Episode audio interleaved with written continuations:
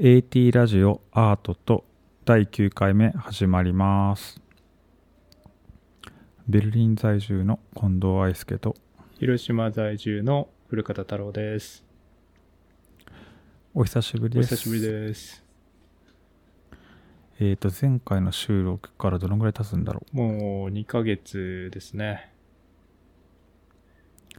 う。もう2ヶ月か。ちょうどなんかあれちょうど2だよね。ヶ月だと思う。ちょうど2ヶ月ぐらいじゃないかな。前回のし、前回の収録は確か答弁。そう、そうですね。懐かしい。はい。あの、まあ今も多分週1か週2ぐらいで僕はあの娘と一緒に行ってるんですけど、はいはいあの、まあなんか、そうですね。だから、もう答弁本当に、あの最高です。っていう感じで、うん、あの前回はこうパンパンのねあの切る音とともに収録をしましたが。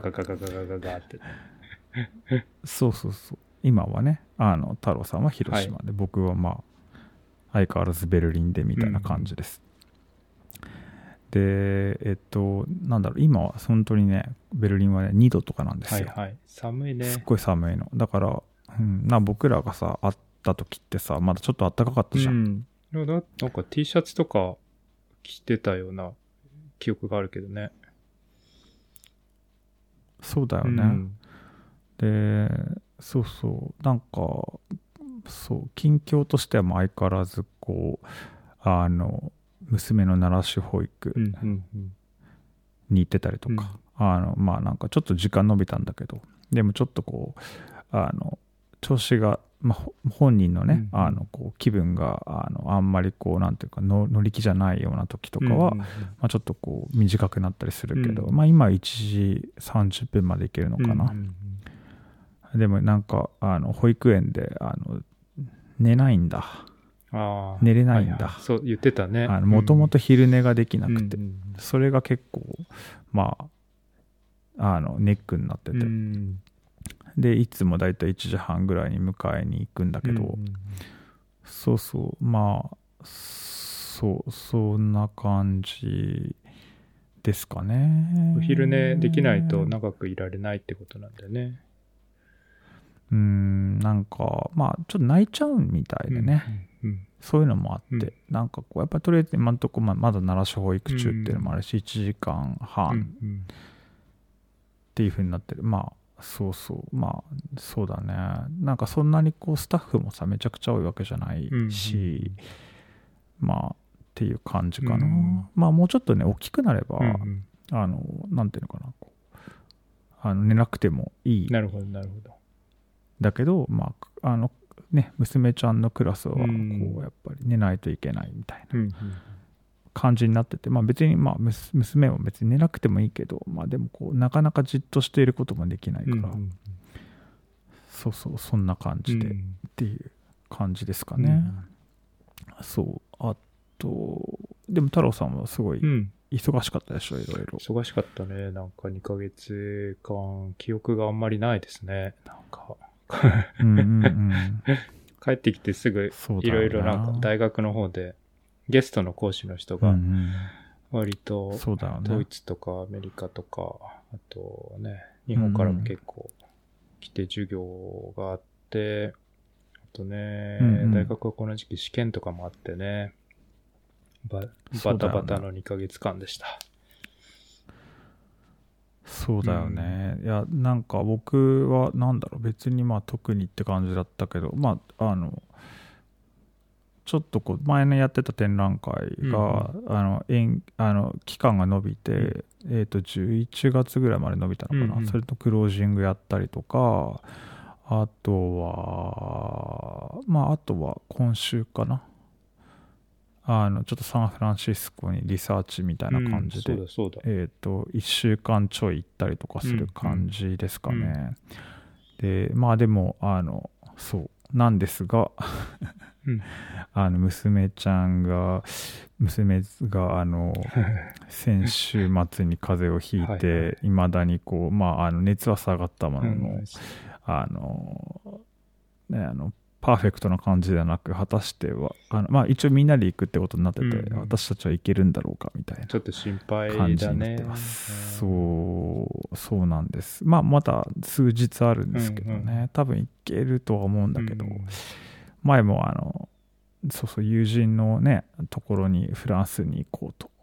ふあのフランスに住んでる日系あの、えー、と僕のなんかアメリカの友人なんだけど、うんうんあのフランスにこうその家があってではあのい1年間に数ヶ月はフランスに住むみたいな人がいて、うん。すでおいでよって言われて すごいね。あの一旦行こうかってなってたうん。の、1年以上前かな、そんとその時あの、まあ、娘ちゃんがコロナになっちゃっていけない、あの本当に全2日ぐらい前にコロナになっていけなかったとか そういうこともあったので。なんかあったね、そういう話。まあ何が起こるか、そうそうそう。なあそれこそレンヌね、うん。そうそう。そうなんです。太郎さんがいたレンそうヌ。に行こうとしてて行けなかったっていう。いいとこでした。まあそんな感じです、そう。いつか行きたいなうん。みたいな感じ。でもやっぱりここやっぱなんだろう1ヶ月ちょい、うんあのーやっぱそのす紛争があったじゃん、うんうん。その紛争があるじゃんいまだに。うん。うんあのあの、ガザ、えー、とパレスチナのね、そうそうそう。でやっぱそれでやっぱそのアートまあもちろんそのアートだけじゃないんだけど、まあ、ドイツはすごいうんいろいろと大変ですね。なんかやっぱ、うん。うん自分もやっぱすごいいろいろ考えてるし、うん。こうちょっとなんかその精神的になんていうのかなこう、まあ、精神的にじゃないなこう思考として、うんうん。やっぱ落ち着かないっていうか、そういう感じにはなってるかな、そうそなんかその、えドイツ特にね、あの、もちろん世界中でそれは、あの、ね、問題ではあるんだけれども、なんか特にドイツはうん。影響が大きいっていうか、まあそれこそね、去年のドキュメンタからの流れもあったりとかして、うそうだね。本当そうなんだ社会的にも美術界的にもなんか影響が大きい感じはするね、なんか外から見てると。そうだね、まあ、まずなんかちょっとこうドキュメンタのあの話をする前に、例えばそのあのえーっと紛争紛争っていうか、まあ、テロが、うんうん。まあ、そのテロが起きて、でそれでこうそのまああの、まあ、イスラエルがこうあのパレスチナにあのなんていうのかなこうあのなんて言っていいか分かんないけど、まあ、せそのはこう攻撃って言っていいななんていうのかな、うんうんうんまあ始めたじゃないですか、うんそそういう、はいはい。でそうそうそう。でその時にあの例えばこうアートフォーラムのあの、えー、と編集うんうんうん。編集者の人、編その多分トップ3の一人みたいな人だよね、うん。が、まあ、その時は別にその彼の名前も伏せられてたのかな。えっ、と、まあ、アートフォーラムで、まあ、署名をこう募ってて、うんうん。で、えっ、と、そこにこういろんな人がこう、あまあ、アーティストの人たちがみんなその、えっ、と、書いてたじゃない？うんうんで、で、僕もそれ結構すぐには多分、えっ、と、し情報をキャッチはできてなかったんだけど、まあ、でもその後すぐに、ちょっと後になってから、こう、そのアートフォーラムの、その、公式としての、あの、署名、えっ、と、署名のこう、を集めたわけじゃないみたいな、うんうん。そういうことがあったじゃん。その、そういう、なんていうの？かううん？まあ、その、うん。で、えっ、と、だからそのアートフォーラムとしてやったわけじゃなくって、その編集者の一人の人が、はいはいはいまあ、やっちゃったんですっていうようなコメントを出してて、うんうん。で、結局彼はその、えっ、と、解雇、解雇、あの、まあ、やめ、やめてしまった、うんえっ、と、な、なんていう人だっけ？デビッドさんだっけ？デイビッド・ベラスコとかかな、カタカナで言うと。そうだよね。そうそう。で、で、あの、これに対してさ、結構やっぱりすごくその、あの、いろいろこう、なんなんていうのかな、こう、あの、賛同した人たちすごいいっぱいいたけど、うんで、それと同時にこう、なんていうのかな、バックラッシュみたいな、バックラッシュっていうのかはい。な。うん結構バックラッシュみたいなのも出てきたりとかしてたじゃん。うん。でそれさあのでこうあのまあなんかえっ、と多分でギャラリうんうーん。の人たちが署名したやつもあるし、あと多分そのえっ、とあ多分ヒトシタイヤルとかうん。もなんか署名したようなそのそれに対してのなんていうのかなこうちょっとその抗議じゃないんだけど、うんうん。みあのみたいな。だから要するにその まあなんか入り乱れてるそう。っていうことがあって、うん。やっぱそのアートの中でやっぱりその二分二分化っていうか二極化みたいなことが起きたじゃん、うん。起きてるじゃない、うん。今実際。でね。えっと、こういう、ん。そう。でこれでまああの結構そのドイツの中でも例えばそのこれに対してのそのいわゆる署名か署名のことに関しても結構記事とかが出てて、うんそう。であとはヒトシタイアールとかもあの僕そのヒトシタイアールのインタビュー自体は有料だったんで見れてないんですけど、うんまあ、そのかその記事を引用したやつとか見てて、うん。まああのえっ、と批判というかまあちょっとこうあのまあ要するにまあその、まあ、ちょっと批判的に書いてるよね、うんうんだからアーティストはやっぱりそのいわゆる感情的だったりとか、あとはその集団集団の,、うん。そのまあ、集団心理的なもあ要するにその集団心うん理、まあ、なんて言ったかな群れのって書いてなんかその要するに群れの群れの意識みたいな感じだったかな、うんなんかそういうはいはい。まあ、いわゆるその集団心理的な部分で、あのえっ、とそれに飛びついた人たちがいるみたいな言い方をしてたのかな、うんうんとかあとは他のなんかやつとかでもまあ多分この中に抜粋されたやつだと思うんだけど、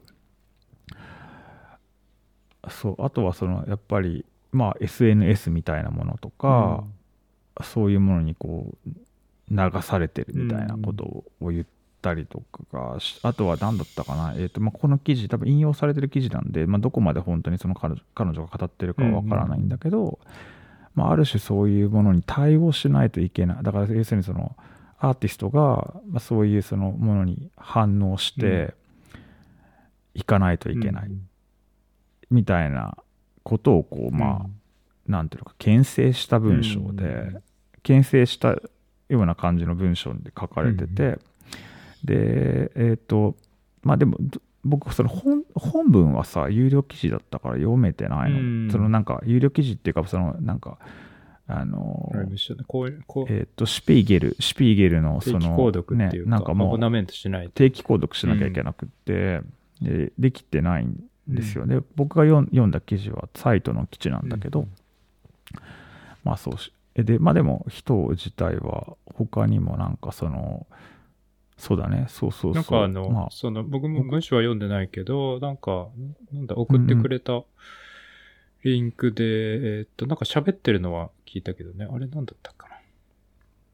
それはねあのその後に1ヶ月後に出たドキュメンタリーについてのやつで、うんはいはい、そっかそっか。であのそう。これ結構さこの話ってすごい難しいんだけど、うん。あのでもやっぱりこう心が揺れるじゃない、うん人だからさ、であのただやっぱドイツでさ、やっぱ徹底的にさ、そのはえーっと反イスラエル？あ反反ユダヤ主義。ユダヤ主義とか、あその反イスイスラエル的なものだよねうん。に、まあ、まあはあ反反ユダヤ主義。まあ、反ユダヤ主義。アンティシオニだけスムどまあいう言い方をしてるね。あのにあのまあいわゆるそのだもう完全にそのそこにそういうそのそれに対して反するということに対して、うん。本当こうなんていうのかなこう本当にその国のそのなんていうのかなこう威信をかけてうん。ダメじゃん、うんうん。ダメじゃんっていうか、うん。ダメなんだけどもちむしろ反ユダヤ主義っていうのはダメなんだけど、うんうんでもそのそれに関わること、えーなんていうのかなこうだからいわゆるそのえそのイスラエルに対してに対し、まあ、いわゆる新,、えー、と新パレスチナ的なものも、まあダメなん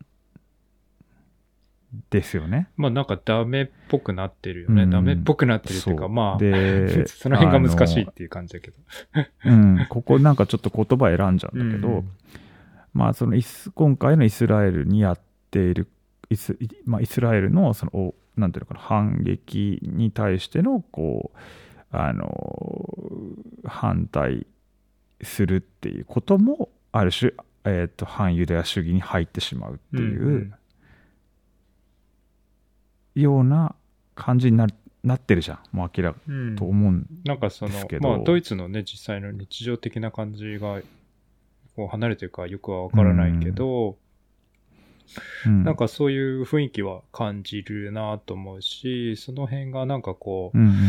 あのーなんだろうね、こう線引きが非常に難しそうだなっていう感じはする。で、ちょっとなんかドイツの線引きはかなりヒステリックに見えるって言ったらあれだけど、結構厳しいっていうか、その、まあもちろんそのドイツだけではないとは思うんだけど、その、アートフォーラムにしたってね、なんかその、うんうん詳しくは見てないけど、その、アート、アートネットだっけ？のニュースを見る限り、うんうん。さっと読む限り、うん。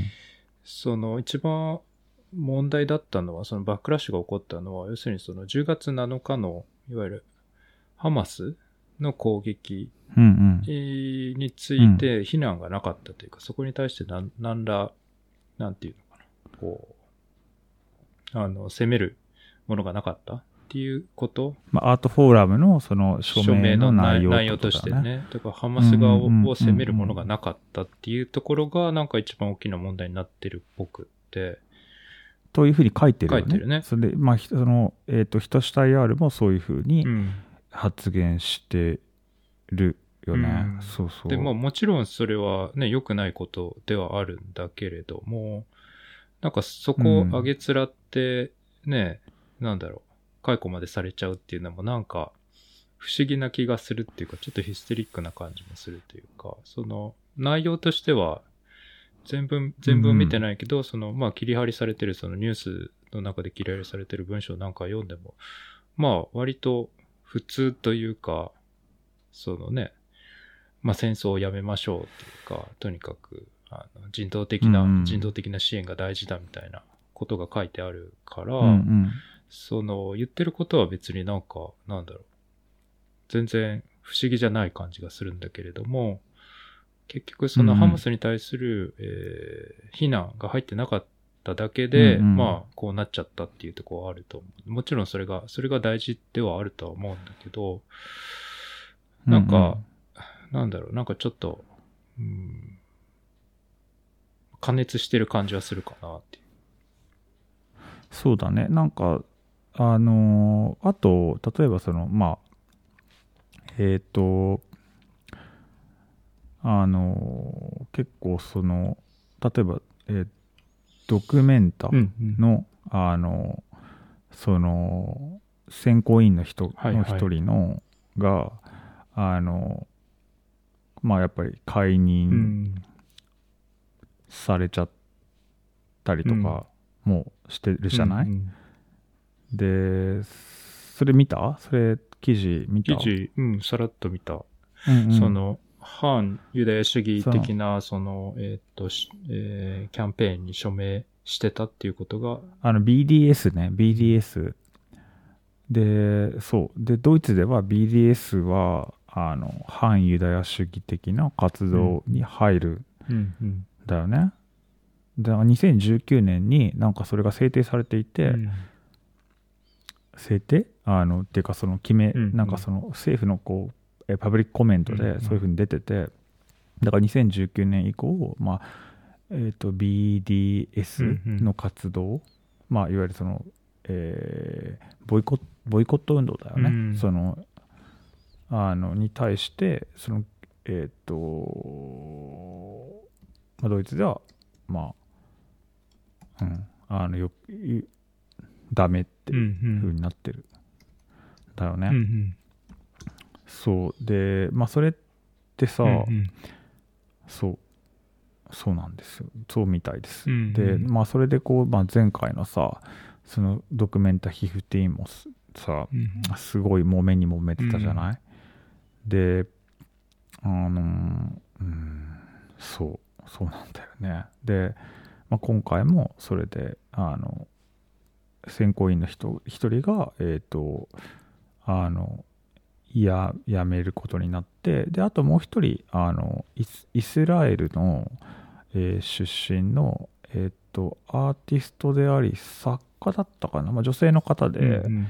あのその人は、えっ、と、あの、もうなんかその、キュレーターを多分選出するなんか会議みたいなものが多分差し迫ってて、でも今こんな状況で、あのまともな議論もできないし、今そんそういう状況じゃないから、なあの延延期してくれっていうふうに言ったんだけど、うんまあそれが認められなかったのかな。うんで、まあ、それでこう彼女はそれ自分で、まあ、それが理由で辞めるっていうふうに言ったりとかしてるうんうんっていう記事見た。で、今回そのね、あの、まあ、その2人が辞めたことによって、他の、その、キュレーターたちも、まあ、ちょっと、今こういう、その、まあ、ドイツっていう場所で、うん。まあ、その、やっぱ、なんていうのかな、まあ、その、ちょっと難しいと。うんうん。で今この世界情勢も含めて難しいし、うん。でまあちょっと続けるのが難しいからややめるみたいなコメントを出してるよね、うん。そう。イーフラックスで、あの、ステートメントっていうか、あの、ね、オープンレター出してたよね。全員辞めますって言って。そう。で結構僕いろいろやっぱ記事見たけど、うん。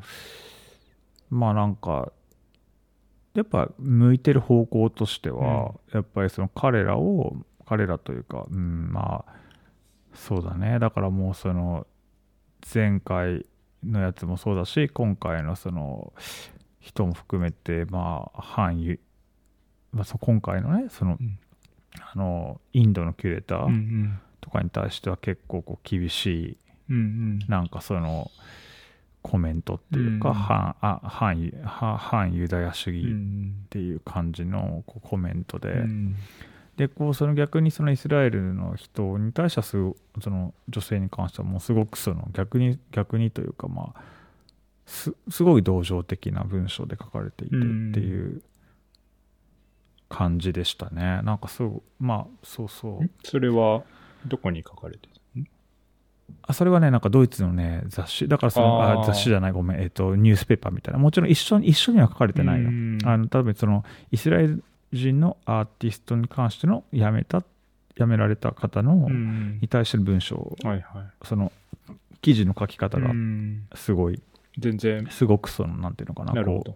あの非常にこう同情するうんうん。みたいな部分があって、であのその、まあ、インドの方、うん。まあ、もちろん、B、BDS っていうことをあのもうあったから、まあ、それはそのドイツの中でね、うんうん。まあ、それはその、あの、なんていうのかな、こうね、あの厳しく言わなきゃいけないっていうのがあるのだろうけど、うん。まあ、そう、でも、なんかね、ぜんうん、そうだね。だからそこすごくさ、もやもやするって感じ。あのちょっと僕もさ、あのえぼももやもやはしないけど、ただやっぱり、まあ、その今回のさ、あのことも含めてさ、うんやっぱ考えるのはさ、やっぱそのもちろんド、ドイツの中でのルールっていうか、その国の定めたさ、その、なんていうのか、立場みたいなものはさ、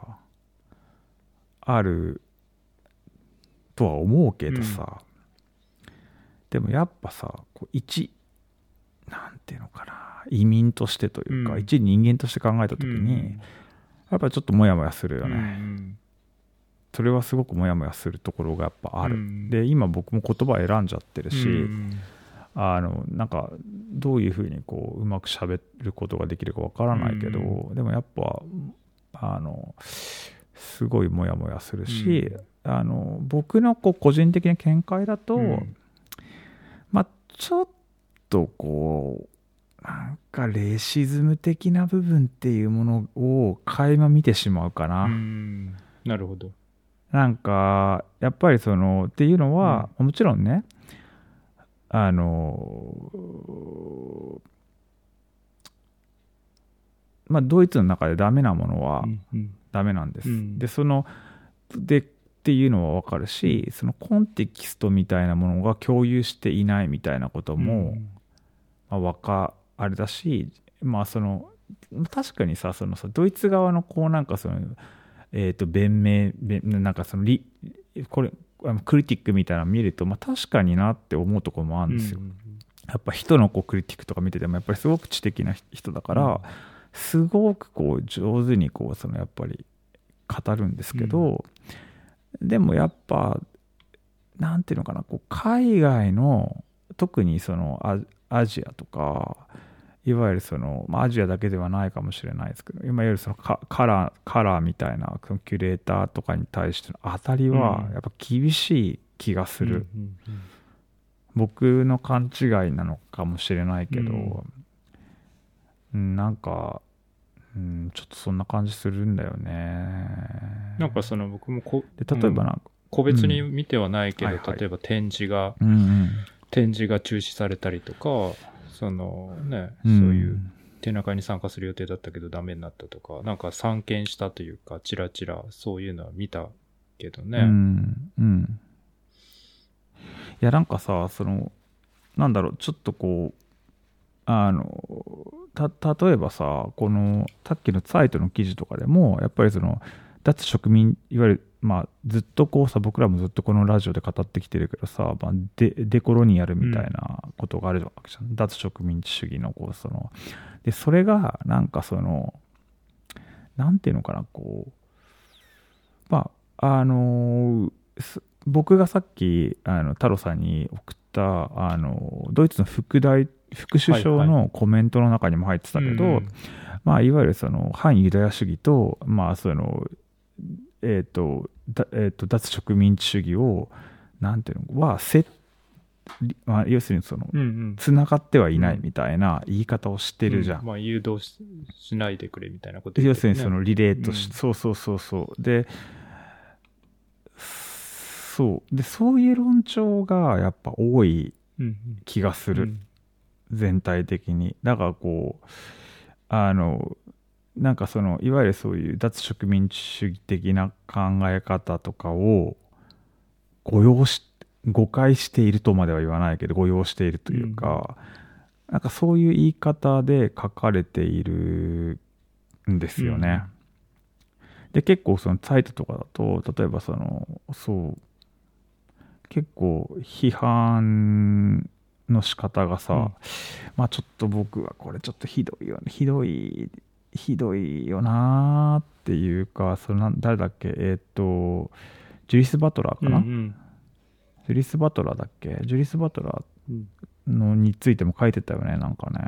そこは読んでないかも。ああ、でも、ね。本当に、うん、うんうんなんかそうバトラーに対してのなんかそのコメント、うん。多分あのバトラー出したんだけど、うん。それに対してのコメントに対しても批判してたりとかしていて、うんなんかうーんっていう風にこう見ちゃってた。まあ、おでやっぱりさ、そのさ、うん。でももちろんそのテロの話と一緒になしてはいけないけれど、やっぱその一緒になってはいけないしテロは批判されるべきだと思うけど、そのマイノリティうんうん。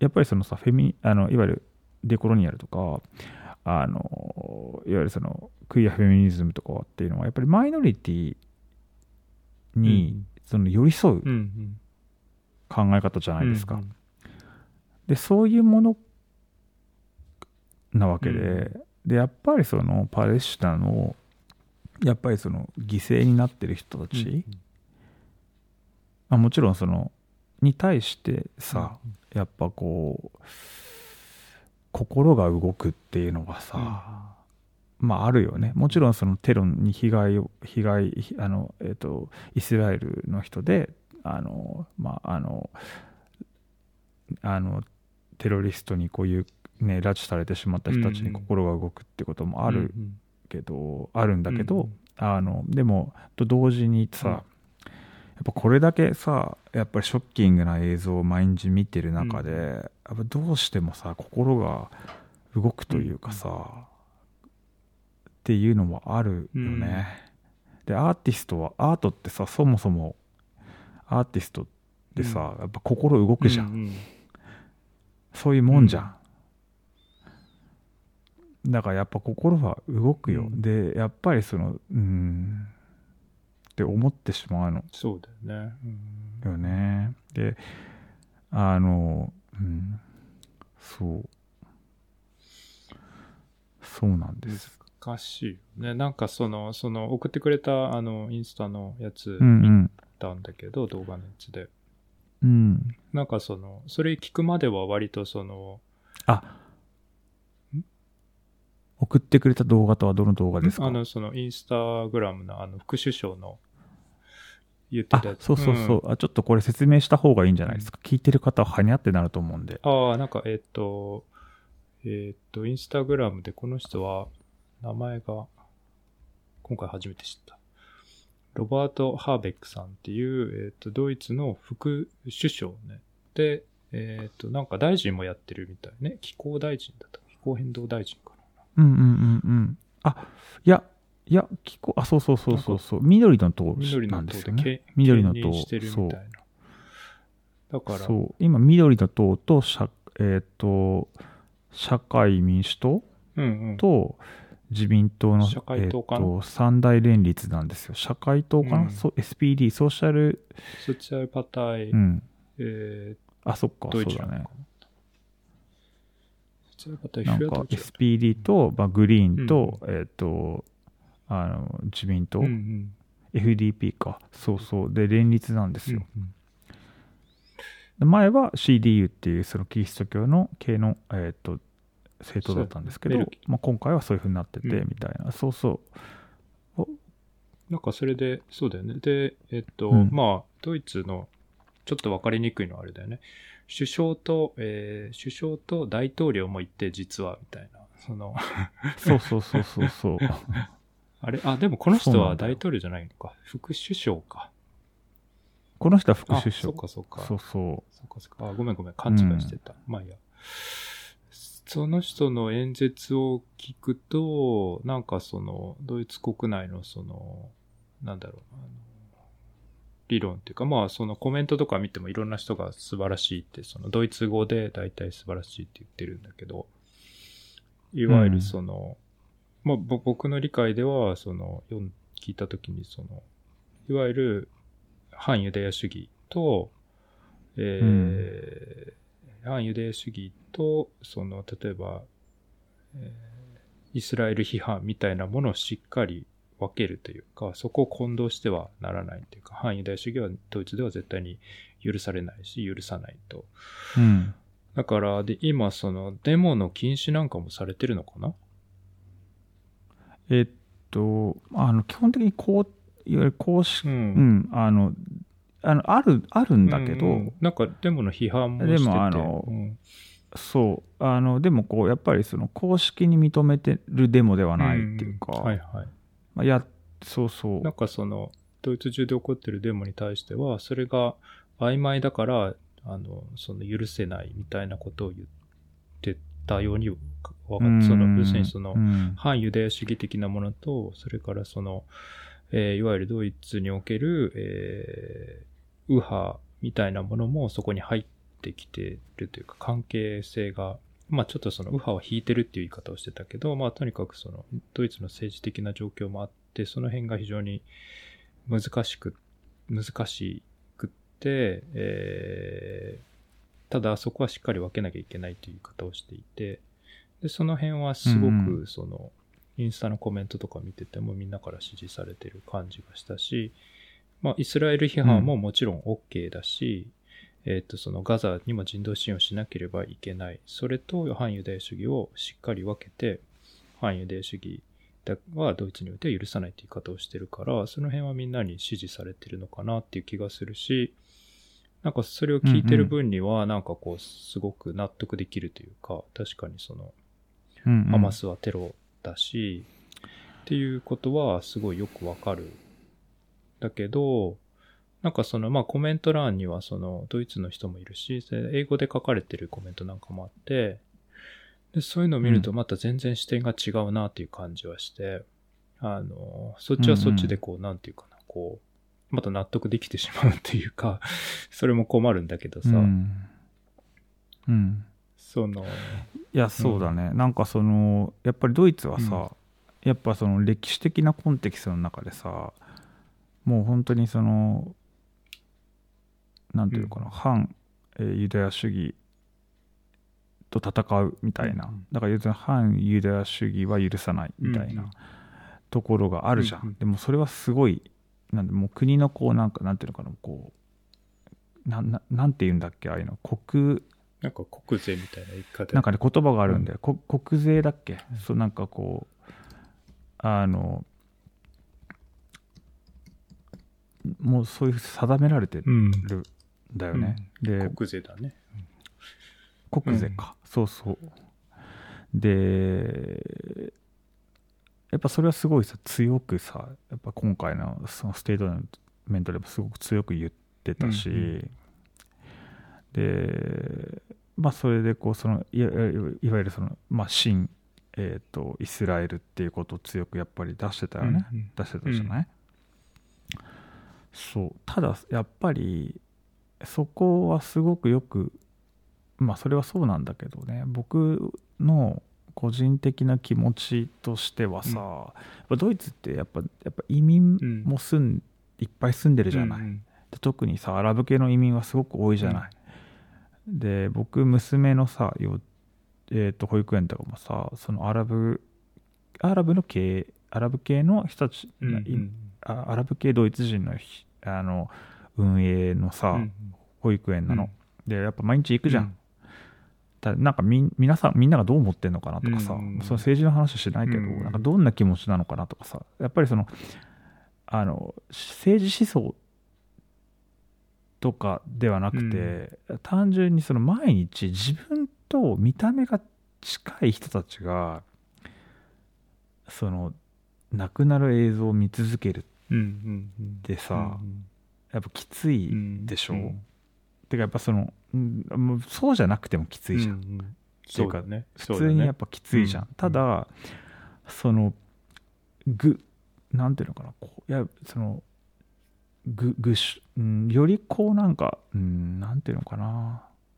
うんそう。す近近いというか、うんうん。なんていうかね。まあ、それはそのいろんな人にあのねよると思うけど、うん。まあその宗教的なこともあるし歴史的なこともそのいろいろあると思うけど、うん。こうよりこうやっぱりって考えた時に、なんかすごいこう心が僕はすごいめちゃくちゃ前なんか結構揺れ揺れる揺れてたっていう確かかやっぱなんか本当にその紛争がさ起きた時とかさ、結構みんななんか暗いな顔がとかちょっと思ってたりとうん。かすごいしてたりとかしてたし、とかそういうこと考えたりしてるたんだけど、でそのまあももちろんまあそういうそのアラブ系の人たちがさ、うん。あのなんていうのかなこうデモを、うんうん。あのしたりとかもしてると思うんだけどただそれただそのなんていうかな僕が今言いたいのは、まあ、彼らに対してのなんていうのかなフォローみたいなものっていうのが、うんうんまあこうデモするなとかは言うけど、なんかそのなんかフォローみたいなものがやっぱドイツの、ん。あのからこう僕は見えあんまり見えてこないうんうん。っていうか、まあ、もちろんそのドイツのさドイツ人がさマジョリティの社会の中で、まあ、アラブ系ってマイノリティだし、でそもそも僕はそのなんかそのアラブ系に対してのドイツ社会が実はそのなんていうのかなこうちょっとやっぱ差別なんていうのかなこうまあうーんちょっと言葉選んじゃうけど、んんそういう彼に対しての敵敵というか差別その敵みたいなものが、うんうんやっぱドイツ社会の中ではやっぱもともとあっうんて、あのみたいなな、なんていうのか、ちょっと言葉選んじゃうけどね。まあ、そういうふうに見えるところがあるね。うん、自分、そういうふうに見えるかな。なんか、で、うん、だからその、まあ、いわゆるアラビアラブフォビアうん。みたいな、フォビアだっけ？そういうフォビックみたいなものが、やっぱこんその見見えないその言わないし見えないし、そんなことないと思うけど、うまあ、ある種のドイツの持ってる、うん。その人種差別的な要素っていうのが、こう僕は今回やっぱちょっと感じ人種差別じゃないななんて言うんだろうな。でもこう、あまりにもこのパキッと分かれすぎているっていうことも含めて、うん。なんかちょっと僕はそういうふうには思ってしまうんですけど、うん。まあなんかあアンバランスさはあるんだろうね、やっぱりね。その、さっきの副首相も言ってたけど、やっぱりその、ドイツ国内の、えっと、ユダヤ人の人に対する攻撃は絶対に許さない。って、もちろんダメなんだけど、ダメだし、そんなこと許されるはずもないんだけれども、その、強調してるのが、そそういう人たちの権利のみをやっぱり象徴している、主張しているっていうか、うん。それ以外の人に対する、例えば、なんでしょうね、そのアラブ系の人たちに対する態度とは全く違う風に感じられるっていうのは、なんだろうね、それがこう、もちろんその同一的にはそうならざるを得ない、そうならざるを得ないっていうか、それはそれでその、なんて批判すするものは何にもないんだけれども、そこでね、守るっていうのうんは、それは必ず守らなければいけないし、それは最も大事なことなんだけれども、じゃあその片手落ちっていうか、アンバランスな感じはするとそ、そもちろんそこは大事なんだけれども、それ以外は大事じゃないのかなっていうか、それ以外はどうなんだろううんみたいなことは、やっぱりその、ドイツ国外からの批判にさらされてる感じはするけどね。なんかさやっぱりそのさ、えっと、ドイツってさ今さその今言った3つの党がさ、えっと一番勢力、まあ、いわゆるその、えっと政権取ってるけど、この3つって勢力的にはナンバー3ナンバー4ナンバー5とかなんだよ、うんうんうんだから、えっとナンバーワンとナンバー2は別別の政党うんなの、うんまあ、多分オランダとかもさ今さナンバーワンの政党が極右の政党になったでしょ？あ、そうなんだ。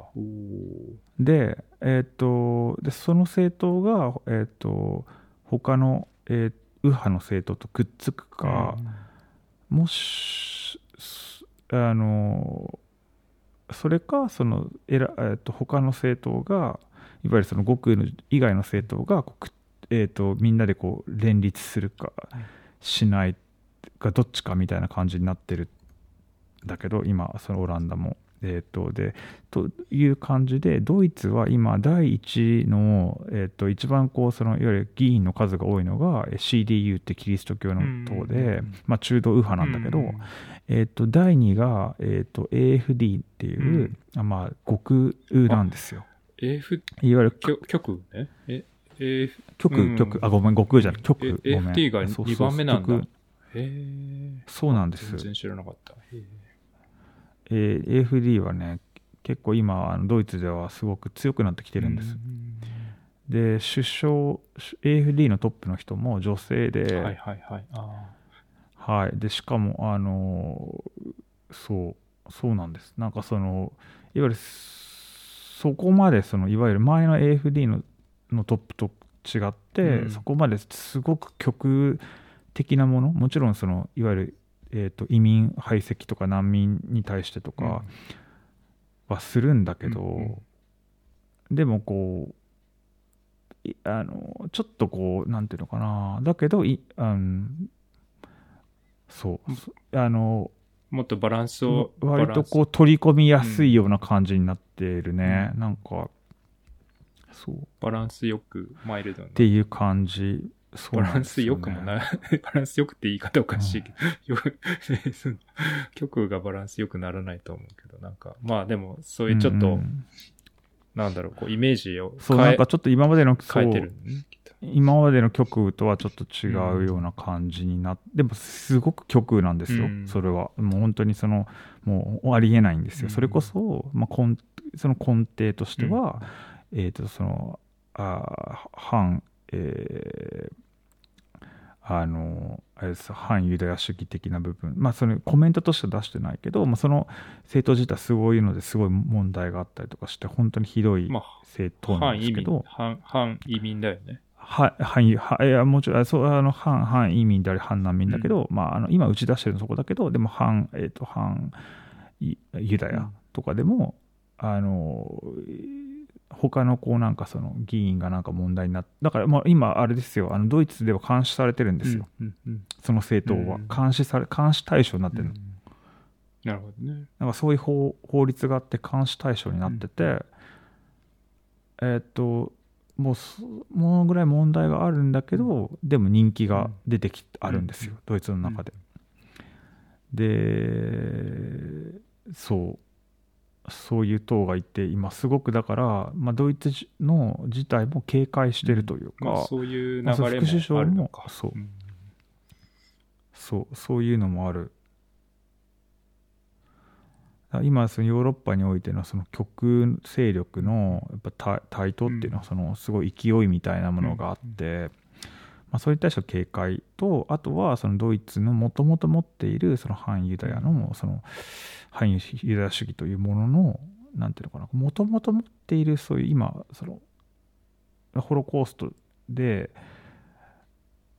うんなんていうのかなこう、まあ、現れてしまった。でも今はこう、まあ、完全に抑え込めてる抑え込んでるんだけどでもその歴史の中にあったそういうもの、まあ、そのドイツだけじゃなくてヨーロッパの中にはずっとあったものをやっぱりそのおコントロールするっていうことに対してのやっぱりドイツの国のなんかその意識っていうのはすごい高いよね、なるほどね。本当に高いと思う、もうすごい高いんだと思ううん、そうそうなんですよね。っていう、まあ、今のこうドイツの、まあ、状況があるんだよね。でっていう感じで、うんあの今の状況なんですけど、にうん。あのでなんか例えばねあの結構さうん。やっぱそのふんあのあそのパレスチナのさあの紛争がさ、うんうん始まって以降さ、うんうん。あのドイツの中でさやっぱそのあのさっき、ね、あのドキュメンタの話したじゃない、うんうんあのその選考委員の人が、まあ、あの解雇されたって、うんうんでも結構それだけじゃなくて、うん。えー、とキュレーターの、えー、とキュレーションの,、まあその展覧会の、うん。まあ、キュレーターがいてその展覧会のその一部をキュレーションしたんだけど、うん。あそれをこうあの彼女えっ、とねあのえーエッセンのドイツのエッセンの美術館でうんうん。あのアメリカのえっ、とあの詩人の人かな、うん。が、えーでもキュレーターでもあるんだよねアーティストで。で、うんうん。えーその人が、えーキュレーションしたまあその展覧会の、まあ、一部を、まあ、その人があの、えー、とキュレーションしたんだけど、はいはいうんうんまあそれがその人がこうあの SNS で投稿していたうん。ものが、まあ、新パレスチナとか、うん。まあそのはまあ、反ユダヤ的うん。まあ、ドイツだにと、ドイツにおいては反ユダヤ主義として、そうそうっていうふうな感じで、うんあの展覧会を突然キャンセルされたといううん。うんそう。アナイス・デュプランさんっていうアメリカの、まあ、主人アーティストキュレーターなんだけど、うんうん。まあそのえエッセンのフォルえーっとあーフォルクバンク美術館かな？なんかそのうんうん。の、あのそうですね。あのアナイスが企画していたパートがまああのえー SNS に投稿したイスラエルとハマスの戦争に関するポストが理由で中止されたと、うんうんうん。うん、な感じですね。ちょっとなんかあったらすぐダメみたいな。まあね。そうそうそう、ん。とかですかね、うん。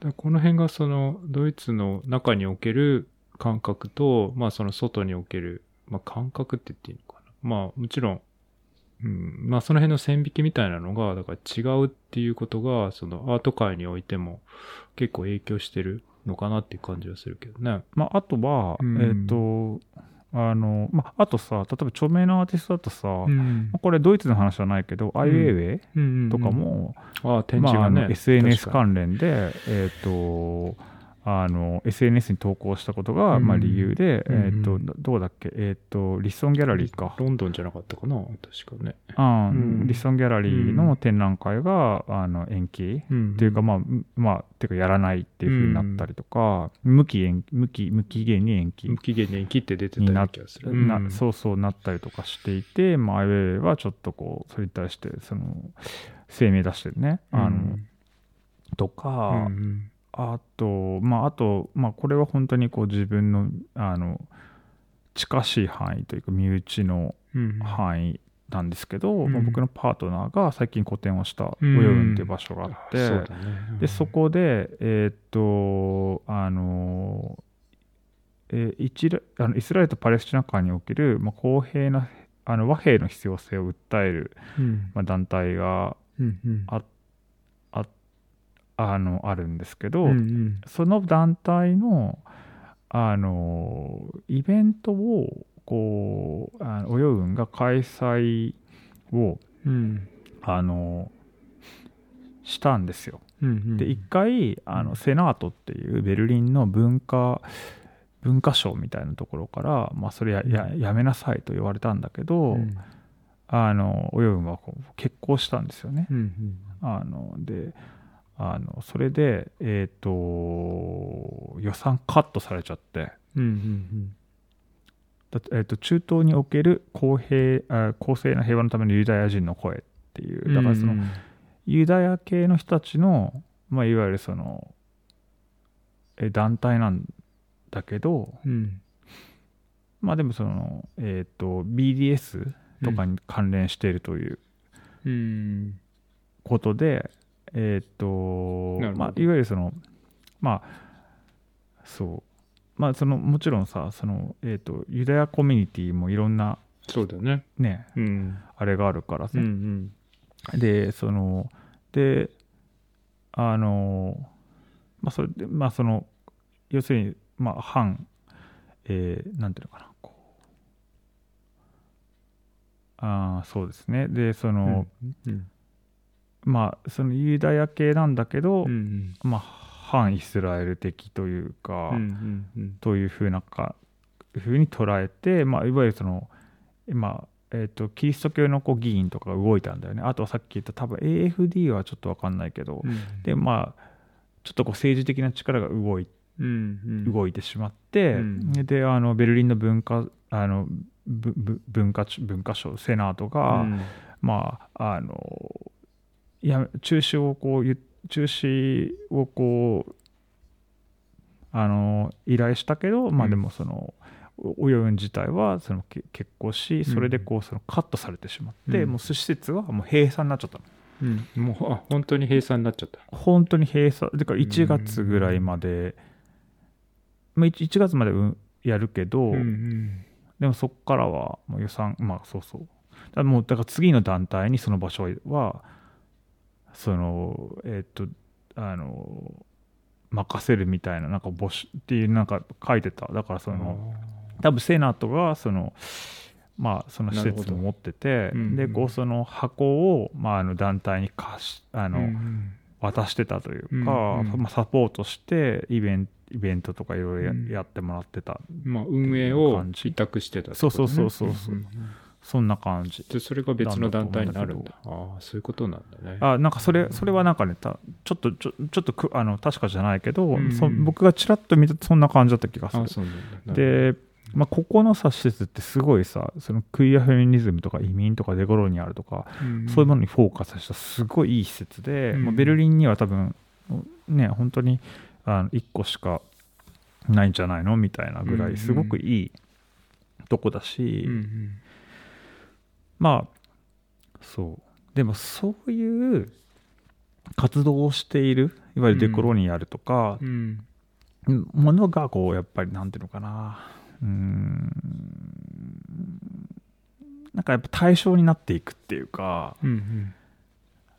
それはこう、まあ、もちろんそのね今回ね、まあ、ルールってあのその、まあ、市の課したルールにまあその合わなかったというか反してしまったというか、うん。その国のこうルールに反してしまったってことはうん。あのあるのかもしれないけれど、うんうんでもうん。なんかちょっと厳しすぎるというか、うんっていうふうに思ってしまううんうん。し、うんうん。で結局なんかやっぱり難しいのが、うん。そのにあのドイツがそのデコロニアルのさ、うん。その文化政策みたいなもの多分やってるじゃん。うんうん。でさそういうものってさそのやっぱりこうそのマイノリティにマイノリティだったりとか、うんやっぱどどうしてもこうその新パレスチナ的な思想みたいなもの、まあ、テロにはそのもちろんテロは反反そのテロはその擁護しないよ。だけど、やっぱりそのなんていうのかなこうやっぱり虐げられてるもの人たちだよね、虐げられてる人たちとかっていうことに対して、やっぱりその一緒にこうそのなんていうのかな。まあこう、まあ、か彼ら側に立つじゃないけど、うんそれはさ当然じゃん、うんうん。だと思うのよ、ね。理論的にかんそのいわゆるそのそういう理論として考えた時にはそれはそうなると思うんですよね。うん。人権的にもね。でもそれがそう人権的にもね。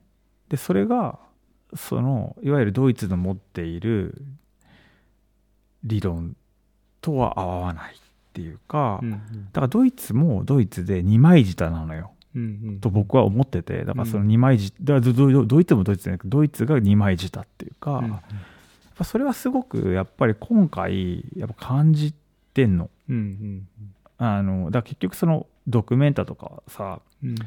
やっぱ見せてくれるじゃない？うんなんかやっぱ希望っていうかすごくそのヒューマニそのやっぱりやっぱドイツはそういうヒューマニティみたいなのを大切にしていて、うんそういうものをやっぱりちゃんとこう大事にしているっていうふうにうん思えてしきたし、うん。まあ、なんだかんだ言ってドキュメンタ前回も良かったし、うん。とかって思うけど、でやっぱりそのねそれ以降やっぱりこうちゃんとあの、えっとじ次回のドキュメンタもちゃんとこうデコロニアルの路線でやりましょうみたいな風になってたし、だからまあやっぱりこうちゃんとねあのいいところがあるみたいな風に思えてたけどでもそんなことやっぱりないんだなっていうような気持ちになる まあねっていう感じですね。今の状況。もそうだし、そういうのがすごい見えちゃってる感じがする。うん。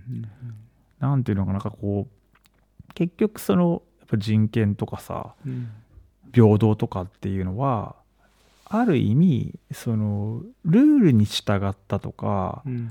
の中では認めるけどうん。その自分たちの持っているものを少しでも脅かす少しでも違う。うん。という時はうん。それはもうカットする。切る。うん。みたいな感じがうん。しますうね。ん。まあもちろんねどの国でもあるのはあるんだろうけどそのタブーみたいなものは、ね。うんそれがす、うん、でもそのそういうところをすごくだから感じるよね、なんか、うん、ななんかさ僕さ昔ベルリンに初めて来た時に飛行機の中で、うんうん。あの日本人の人にさ、うん。まあベルリンはというか言い方を彼はしていたけど、うん。まあ、いわゆるその他人に干渉はしないと。うん。うん？他人に干渉はあんまりしなくて、うん。はいはい。で結構ほっといてくれるから、うんうん。まあ、すごくいいみたいなうんうん。ことを言っててだからその結構こうやっぱりドイツってさやっぱりその移民のそのエリアとかあるけど、うんあもちろんそれがその交流してる部分もあるけど基本的にやっぱりちょっと分かれてるみたいなところがあるような気がするな、それはあのドイツだけじゃないと思うけど、うんうん。基本的にそのなんていうのかな。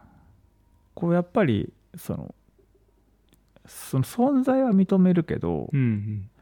ちょっとでも入っちょっとでもこうなんていうのかな。こうルールを破ったもものルールというか、まあそれはまあ国家国だからしょうがないのかもしれないけど、っうん。ていう感じはすそうして辺の感覚は難しいね。な。ね。うーん。でやっぱそのでこれってさなんかやっぱりそのドイツだけの問題じゃなくてやっぱヨーロッパのもヨーロッパのなんていうのかな、こううん。見えそのいわゆるに二枚舌じゃないけど、うんうん。こうなんか政治的なそのステートメントとしてまあデコロニアルでもいいしなんかそのこういろいろこうそのなんていうのかなこういわゆるあのリリリベラルなものっていうか、うんそういうものがあるじゃんやっぱ。うん。でそれ実際そうなんだと思うんだけど、うんでもなんかそれがこう、まあ、特にこうそのうんうんその移民とかその外そのまあ、うん、ちょっとうまく言えないけどさ、うんうん。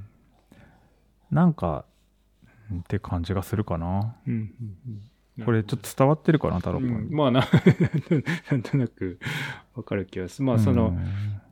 そうだよね。一種の、うーんまあ一種、その、なんだすごく、あのね、人、えーヒューマニズムを大切にしたり、その人権みたいなものをちゃんと大切にしてるけれども、まあどこかで何かその、おーなんて言うんだろうね、その、い移民を受け入れてるんだけどな、まあ、難しいね。わかんない。まあ感覚的なものなのか、うん、なんかこう、ただその、外からのものを実際に受け入れてるんだけれども、何かこう受け入れきってないような感じはどっかで、まあ、それはドイツだけとかヨーロッパだけに限らず、どこの国でもきっとそういうものってあるとは思うんだけど、その、なかなか本当に、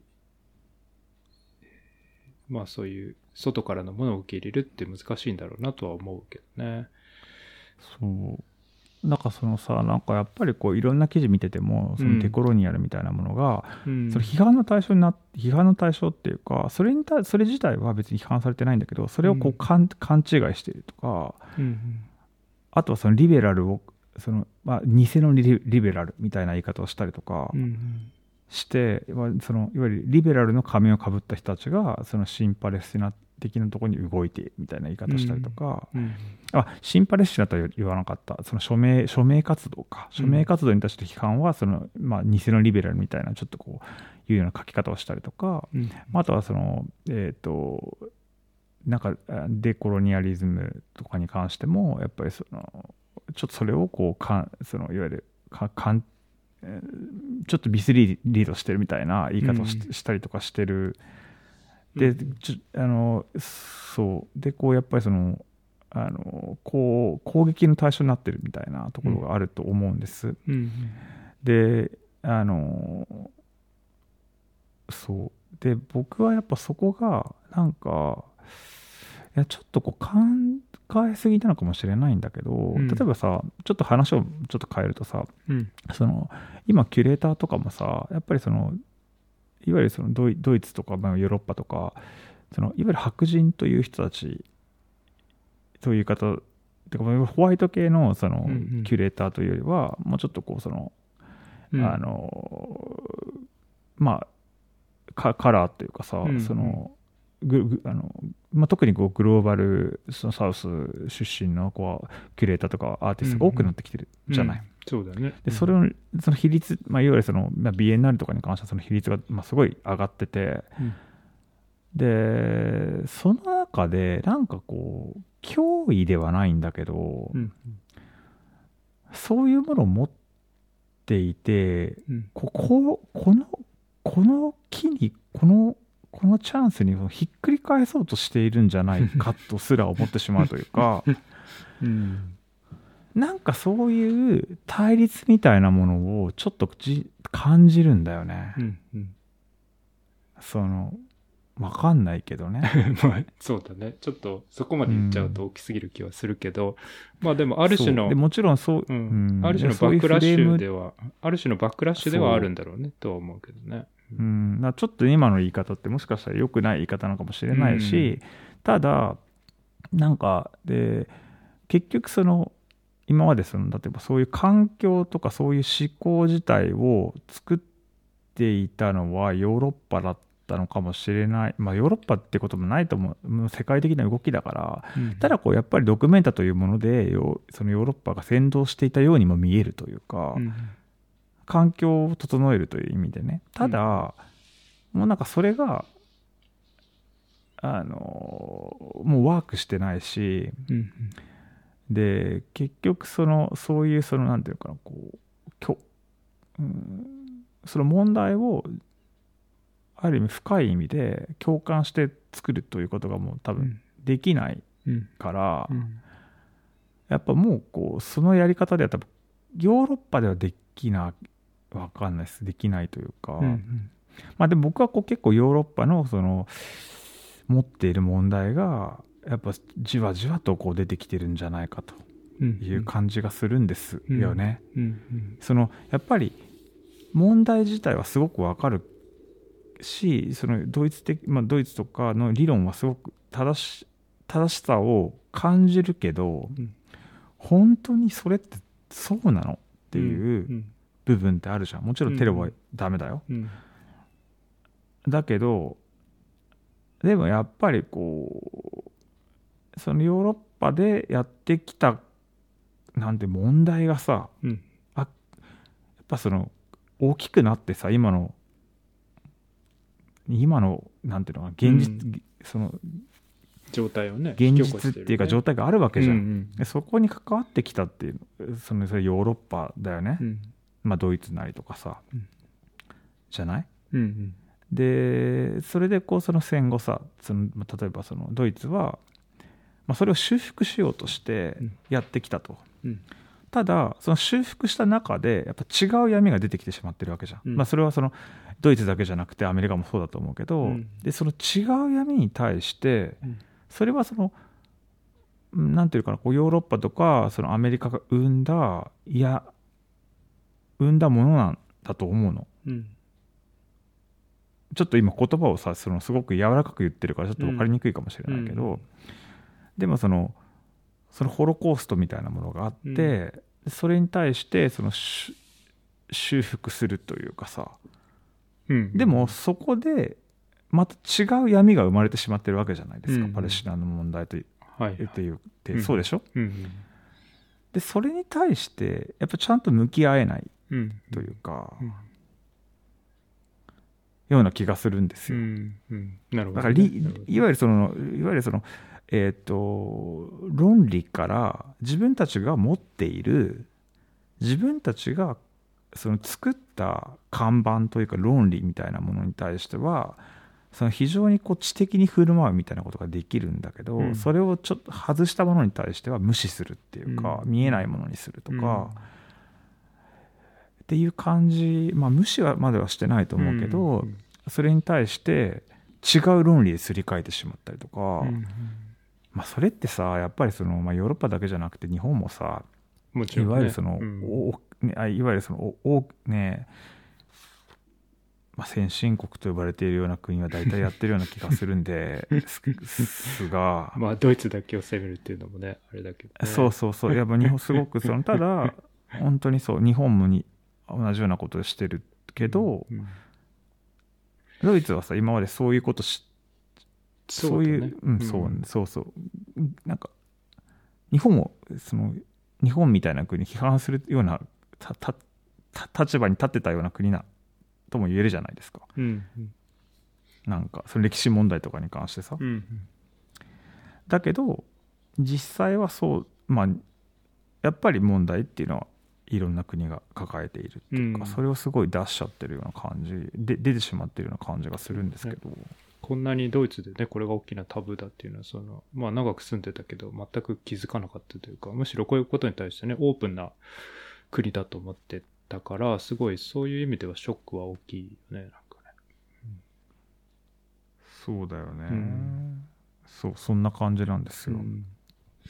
まあなんかそのそのそれこそさっきの副首相のコメントなんか見ててもその非常に正しい感じがするし、そのうん。イスラエル批判も大丈夫だし、ただ反ユダヤ主義は絶対ダメだっていうそのそこを切り分けてあの、うんうん。ちゃんと話してる感じがするし、そのガザへの人道支援も大事だって言ってるし、で、そのドイツのコメント、ドイツ語のコメントとかもみんな素晴らしい、素晴らしい、素晴らしいって感じなんだけれども、そこへ急にな、どん、どんな人かわからないけど、でもその、英語でコメントを入れてる人がいて、その人とかはやっぱりその、そのユダ、ドイツ国内のユダヤ人、まあドイツ国内だけではなくて、おそらく全てのっていう、全てなのかな。まあ、その、ドイツにおけるユダヤ人っていうグループも、まあ非常に均質的で、なんていうのか、そこに、こう、なんていうかな、こう、ある種、多様性があまり感じられない気はするんだけれども、うん。その、まあ、ホロコーストの、ねホロコーストの被害者であるユダヤ人という、その非常に均質的なグループがあって、それに対してこう喋ってる感じはするんだけれども、まあ、そうじゃないこともたくさんあると思うんだよね。多分その、僕もそんな詳しくないからあれなんだけれども、うんうん。ただ、その、いわゆるその、英語でコメントが入っているのは、その、そういう現実的な、まあ、ドイツが想像している均質的なユダヤ人の人たちの権利は非常に守っているけれども、それ以外のことは何も、なんていうか考えてないじゃないかっていうような批判としてはある感じがするんだよね。そこは考えてるけど、それ以外は考えてないよね、みたいな言い方をされていて、だからそれは、まあ確かにそう、その、まあ一種の苛立ちというか、それはその多分、それこそドイツだけではなくて、多くの国に対するその苛立ちだと思うんだけれども、例えばロシアがウクライナに行った時はさ、あっという間にそのルーブル止めるとかさ、なんていうの？うんうん こうすぐ支援を止めてとかさ、その、あそね。の。資産は全部凍結してとかってすごい勢いで対応したのに、例えばうん。イスラエルがガザに侵攻した、侵攻したっていう言い方あれだけれど、まあそのハマスがイスラエルに侵攻したことに対して、それをハマスを、おに対する反撃に対しては、まあみんな何もし、何もしてないわけではないんだと思うんだけれども、まあ、うん。その、そね、見見る限り、その、ロシアの時の反応とは全く違うように見え、見えちゃうっていうか、まあそうだよね。だそのからそれはやっぱその政治力っていうかさ、うん。そういうのもまあ、なんていうのかな、こう、イスイスイスラエルのその政治の、なんていうのかな、まあ、力とか、うんあとはそのね、例えばアメリカだったらアメリカに住んでいるユダヤ系の人たちの、うん。まあ、政治力みたいなものがやっぱりすごく大きいと言われてるじゃないですか。うん、そうだね。よくわからないけど、そうなんだろううね。ん、あの、んで、まあそれは多分アートの世界でも同じことだと思うのね。うん。アートの世界でも同じような原理が動いているんじゃないかなっていう感じはするけど、だから、それがでも多分最も大きな苛立ちというか、だから、うん。結局、そのすごく正しいことを言ってるけれども、その現状は変わ変えられないし変わらないし、そうだね。そこが、その、あの、だから、どのポイントから見るかっていうことにはなっちゃうと思うんだけど、どの地点に立って見るかによって、やっぱり風景が全く変わってしまう状態にはなってると思うし、それがなかなか共有しづらいっていうことにはなってるなとは思いますね。そうだうね。んだからこれ、いや、すごい難しい問題なんだよね。だけど、その、あの、やっぱこう、なんかね、そのヨーロッパのさ、やっぱその、戦まあその最大の罪じゃん、ホロコうんまあ、ドイツの罪っていうかさ、うんうん。罪って言い方あれだけどもう本当にひどいし、うんもうやっぱりそのだと思うの、うんうん。本当にひどいひどいよね、うんでそれに対してちゃんとこうそのドイツはねその謝罪して、うん。あの歴史教育もすごくちゃんとやっててっていうのはうん。あるけ、あるし、うん。ただそのそれホロコーストとかに関してはそう本当にそうすごいと思うの。うん。ただそのじゃあだけどでもそのイスラエルうんという国ができてっていうことに対しそれでさやっぱりこうお今起こっまあそれそそれも別にそこに対してはまあなんていうのかなこううんうん。その、まあ、歴歴史の中でできてしまっで,、まあ、できてて、まあ、それでこうそういう経緯があった。それに対して僕はそのどうどうのこうのっていう話ではなくて、うん単純にその流れの中でさやっぱこうなんていうのかな。あの問題が起きてうん。でまたそれがこう修復してるしたような感じになには見え見えつつ、まあ、全然そうは見えてもなかったけど、うんでも実際違う問題が違うところが出てきてっていうそのなんていうのかな。永遠に問題がさうん持続し続けるっていうかさ、うんそういうのってあるじゃん。うん。やっぱ。うん。今回のことだってそうじゃん。これで終わるとは思えないじゃん、うん。そうね。でそう。でそこに対してやっぱり一辺倒の理論だけでそのいわゆるそのだけではやっぱりあのうんなんかちょっと厳しいよねうん。っていう気はし,、してる、うん。なんかちょっと本当に今日今日はさうん。やっぱ言葉を選んじゃうからさ、うんあんまりこうなんかいあのちょっと伝わりにくいと思うんだけど、うんいやうん。難しいでもやっぱすごくそのヨーロッパの社会のもの限界っていうか、うんまあ、これはでも世界のそのヨーロッパの社会だけじゃないし、うん。まあ、確かにそのうーと、まあ、ドドイツに言っているね、うん。そのあのことも言ってる理論もわかるよ。そのうん。そのなな？要するにそのえっ、とテロリストを支援するみたいなうんことは良くないみたいな、うん。それもわかるけど、うん。でもそれってなんかこうそんそういうことじなんていうのかそれってさうん。あごめん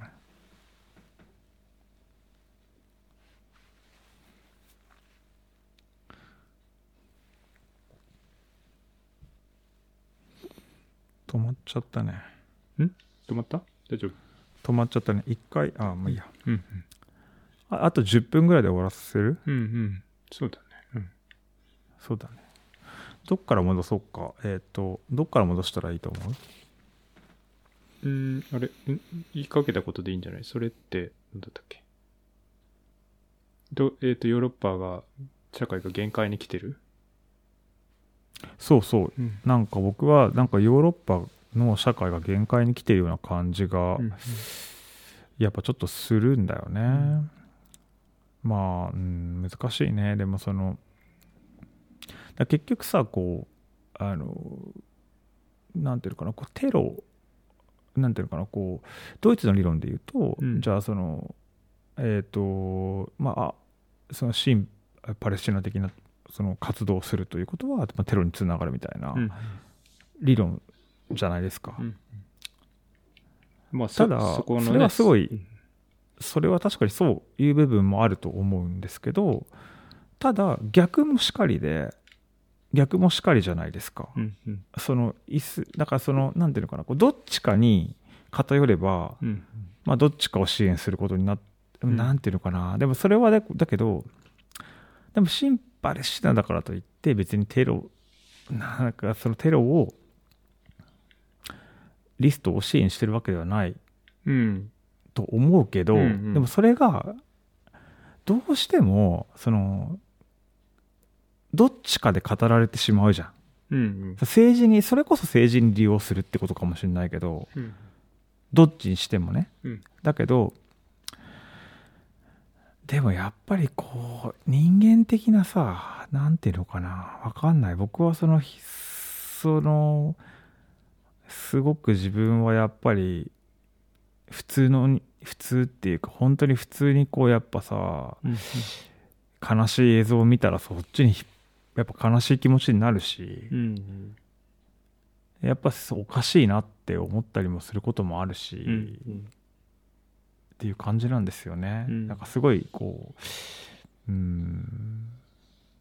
っていう感じなんですけど、うん。ちょっとうまく言えないね。うん。うん。いや難しいよね。特にね、ドイツにいるとまた難しいよね。いろいろね。ううん。そうだね。でもやっぱりちょっとこう、まあ、僕がドイツに、まあ、普通に移民として住んでる。うん。まあ見解っていうかそのその意見だとやっぱちょっとやっぱりそのうんちょっとこうやっぱりやっぱりそのうん、アラブ系のうん。人たちのその今置かれている苦しさみたいなものとかうん。もまあ見見てほしいなとは思うけど、まあ、そういう、まあ、国家ってそういうもんじゃないからね、うん。うん。うん、そういうポリティクスで動くわけじゃないからねうん。うん。あれなんですけどっうん。ていう感じですかね太郎さうんんちょっとどうでしょいや、難しい。まとめるの。う、そうそうまとめるっていうか、うんなんかちょっとこうやっぱり、うん。こういうおこういうさやっぱ高度な話はさ、うん僕はやっぱ話すのが全然得意じゃなかないからさ、いやいや、いや、最後やっぱりまとめてほしいなと。難しいなと思いますよね。思うっていうか、その僕、あの、そうだね。まあその、うん、どうなんだろうね。でもまあヨーロッパの限界、限界ってまあ僕も政治学者とかじゃないからさ、全然わかんないけど、その、でも、いわゆるその、ガザ地区みたいな、まあ、ああいう状況を、ね、まあ、よく言われてることだとは思うけど、いわゆるああいうものをずっと、その、まあ、見逃してきたというか、そううん。ああいう状況に対して、まあ、もちろんいろんな国がいろんなことをしたんだとは思うけど、まあ、結局なくすことはできなくて、ずっとあって、で、うん。それが今のような状況を引き起こしてるっていうのは思うんだけど、だからその部分が結構その、その部分はどうなんだっていうところがあんまり議論にはならないよね。なりにくいというか、うんうん。その今、今のその瞬間だけに、まあそのだから歴史的なこととか、その話をしてるけれども、その歴史に言及した途端、そのね、すぐに糾弾されるみたいな状態にもなってるし、その背景みたいな、そのバックグラウンドを歴史的に捉えてどうなんだみたいな話すら、なんかしにくくなってる状況があるっていうのは、その多くの人の多分苛立ちを買ってると思うし、その今の状況とそれを歴史を紐づけて語れないんだとしたら、ね、どどうすればいいんだっていうかそうなるともう一方的にやっぱりその、もちろんもちろん一方的にね武力を使うっていうのはどっちにとっても悪いんだけれども、うん。今の瞬間だけを見ればもちろんそのねテロリストでもちろんテロリステロはダメだしそれでうんうん。それが実際に多くの、まあ、人質取ってたり多くの人を殺してるっていうのも事実だから、ただそれをどういうふうにその歴史も含めて考えるかっていう、それはだからそれはテロを容認することではなくって、その、そういう歴史的背景の、を経て今こういうことが起こってるっていう、これそういうことも、だから含めて話すのがなかなか難しい状況なのかなっていう気はするし、それが、はいうんね、大変、大変というか、もちろんその、ドイツだと、そのもっと前の歴史から含めて話さないといけないから、さらにこう、難しいというか、センシティブな部分がたくさんある、だとは思うけど、それがまたその、他の国の状況とは違っていたりとか、そうだね。だからそうね。あのーうん。なんか今ちょっとね途中で回線が切れちゃって、うん。あのそうだね。今もう一回あれなんだけど、うん。なのでちょっと変な感じになってるかもしれないんだけど、うん。あのまあそろそろこう終わりにしたいなと思ってるんだけどただ一個ちょっと言いたいのが、うんうん。あのなんか例えばさそのえー、と最近だっけ？なんかあの、えー、とバーゼルのさ美術館に、うん。うんあのやっぱりそのアラブ系のキュレーターが入るってなった時に、うん。うん。あのまあ、さっき言っていたアートフォーラムの、えー、と署名あのいわゆるあああのアートフォーラムのそのレターに署名をしてしまっしたんだって彼が。うんうん。でそれに対して、まあ、結構批判がうんそういうのあって、うんでみたいなの記事があったのうんうね。ん。でさやっぱそそれもさもちろんこうあのまあ反ユダヤ主義に関してのっていうことはあると思うんだけど、うんそのいろんなものが例えば大体そういうさそのものに対して批判するその政党とかって結構やっぱ極あのいわゆるそのえっ、と何？極右だの政党だったりするわけじゃない、うんでそれはさ人種差別的なさうん。ところもあったりするじゃんうんうん。と思うのよ、うんうん。